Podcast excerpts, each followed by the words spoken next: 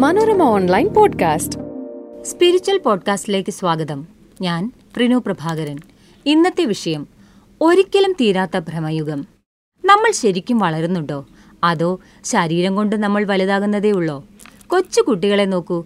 അവർക്കൊരു കളിപ്പാട്ടം കിട്ടിയാൽ അവർ പൊട്ടിച്ചിരിക്കും. എത്ര കളിപ്പാട്ടങ്ങൾ കിട്ടിയാലും കുട്ടികൾക്ക് തൃപ്തിയായെന്ന് വരില്ല. തനിക്കൊരാവശ്യവുമില്ലെങ്കിലും അപ്പുറത്തിരിക്കുന്ന കുട്ടിയുടെ കളിപ്പാട്ടം കൂടി കിട്ടാനായി അവർ ശ്രമിക്കും. കിട്ടിയില്ലെങ്കിൽ പൊട്ടിക്കരയുകയോ വാശി പിടിക്കുകയോ ചെയ്യും. പല കളിപ്പാട്ടങ്ങൾ കിട്ടിയാലും ചിലപ്പോൾ അവർ കൂട്ടിവെക്കുകയല്ലാതെ പിന്നീട് തിരിഞ്ഞുപോലും നോക്കാറില്ല. കുട്ടികളുടെ ഓരോ കാര്യങ്ങൾ എന്നോർത്ത് പൊട്ടിച്ചിരിക്കാൻ വരട്ടെ. ശരിക്കും നമ്മുടെ ഉള്ളിലെ ഈ കുട്ടി വലുതാകുന്നുണ്ടോ? കുട്ടിക്കാലത്ത് നാം കളിപ്പാട്ടങ്ങൾക്ക് വാശി പിടിക്കും. പിന്നീട് വലുതാകുമ്പോൾ കളിപ്പാട്ടത്തിന്റെ സ്ഥാനം പണം വസ്തുവകകൾ ആഡംബര വസ്തുക്കൾ എന്നിവയെല്ലാം കൈയടക്കും. ഗാന്ധിജി ഒരിക്കൽ പറഞ്ഞിട്ടുണ്ട് എല്ലാവരുടെയും ആവശ്യത്തിനുള്ള കാര്യങ്ങൾ ഭൂമിയിലുണ്ട്. എന്നാൽ ആരുടെയും അത്യാർത്തിക്കുള്ളതില്ലെന്ന് അത്യാർത്തി അഥവാ ഗ്രീഡ് മനുഷ്യ സമൂഹങ്ങളിൽ ഏറ്റവും സ്ഥായിയായി കാണപ്പെടുന്ന ഒന്നാണ്. ലോകം കണ്ട പല മഹാന്മാരും ആത്മീയ ആചാര്യന്മാരും അത്യാർത്തിക്കെതിരെ നിരന്തരം ബോധനം നടത്തുകയും അതിനനുസരിച്ച് സാമൂഹിക ക്രമങ്ങൾക്ക് രൂപം കൊടുക്കാൻ ശ്രമിക്കുകയും ഒക്കെ ചെയ്തവരാണ്. എന്നാൽ എത്ര മികച്ച സംവിധാനങ്ങളും പിൽക്കാലത്ത് ദുഷിച്ചു പോകുന്നതിന് പിന്നിൽ മനുഷ്യന്റെ എല്ലാത്തിനോടുമുള്ള ഈ ആർത്തിയുള്ളതായി കാണാം. അഹമെന്ന വികാരമുണ്ട്. നമുക്ക് മുൻപ് ശൂന്യത നമുക്ക് ശേഷം പ്രളയം എന്ന് ചിന്തിക്കുന്നവരിൽ അഹം നന്നായി കാണാം. താൻ കയറുന്നതുവരെ ബസ് വൈകി വരണമെന്നും താൻ കയറിക്കഴിഞ്ഞാൽ ബസ് ഉടനടി പോകണമെന്നും നമ്മളിൽ പലരും ചിന്തിക്കാറില്ലേ? നമുക്ക് സീറ്റ് കിട്ടുന്നത് വരെ ഈ ഇരിക്കുന്നവർക്കൊന്നും കരുണയില്ലേ എന്ന് ചിന്തിക്കുകയും സീറ്റ് കിട്ടിക്കഴിഞ്ഞാൽ ഉടനെ ഈ നിൽക്കുന്നവരെന്തിനാണ് ഇങ്ങനെ തിക്കിത്തിരക്കി യാത്രയുടെ ഒരു സുഖം കളയുന്നതെന്നുമൊക്കെ ചിന്തിക്കുന്ന ധാരാളം പേരുണ്ട്. ഇതൊക്കെ നിസ്സാരമെന്ന് തോന്നാമെങ്കിലും ബാല്യകാലത്തെ ചപലതകൾ നമ്മുടെ ഉള്ളിൽ തന്നെ നിലനിൽക്കുന്നതിന്റെ പ്രശ്നമാണിതെന്ന് മനസ്സിലാക്കേണ്ടി വരും. ഇതൊക്കെ ഉണ്ടെങ്കിലും സ്വയം വിഷമം തോന്നേണ്ട കേട്ടോ. ലോകത്തിൽ ഭൂരിഭാഗം പേർക്കും ഇങ്ങനെയൊക്കെ തന്നെയാണ്. വളരെ കുറച്ച് ആൾക്കാർ മാത്രമേ ഇതിൽ നിന്നൊക്കെ മോചനം നേടുന്നുള്ളൂ.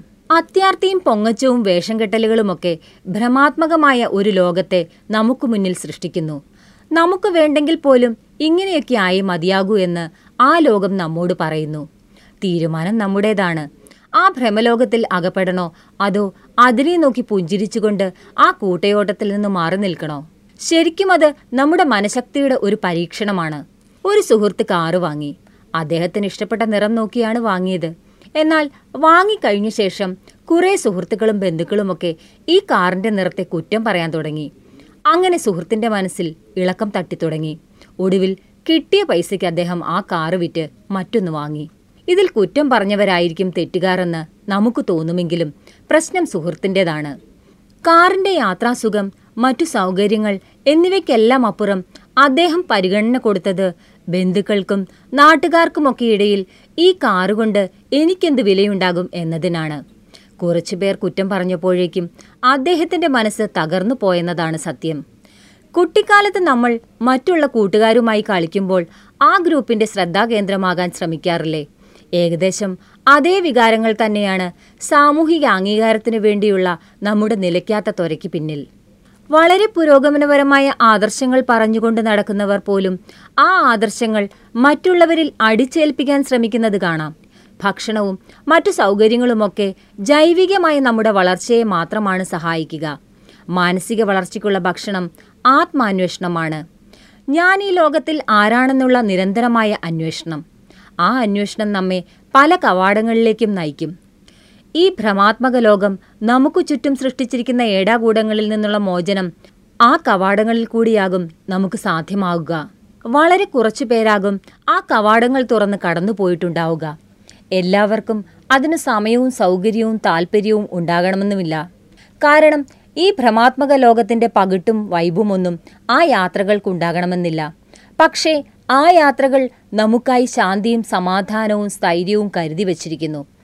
വാൽമീകത്തിൽ ഉറങ്ങുന്ന ജ്ഞാനസമ്പത്ത് പോലെ പാറയ്ക്കുള്ളിലെ കന്മതം പോലെ ചിപ്പിക്കുള്ളിലെ മുത്തുപോലെ ആ യാത്ര നമുക്കേവർക്കും ആവശ്യമാണ്. മറ്റൊരു പുതിയ വിഷയവുമായി സ്പിരിച്വൽ പോഡ്കാസ്റ്റ് അടുത്ത തിങ്കളാഴ്ച കേൾക്കാം. Manorama online podcast.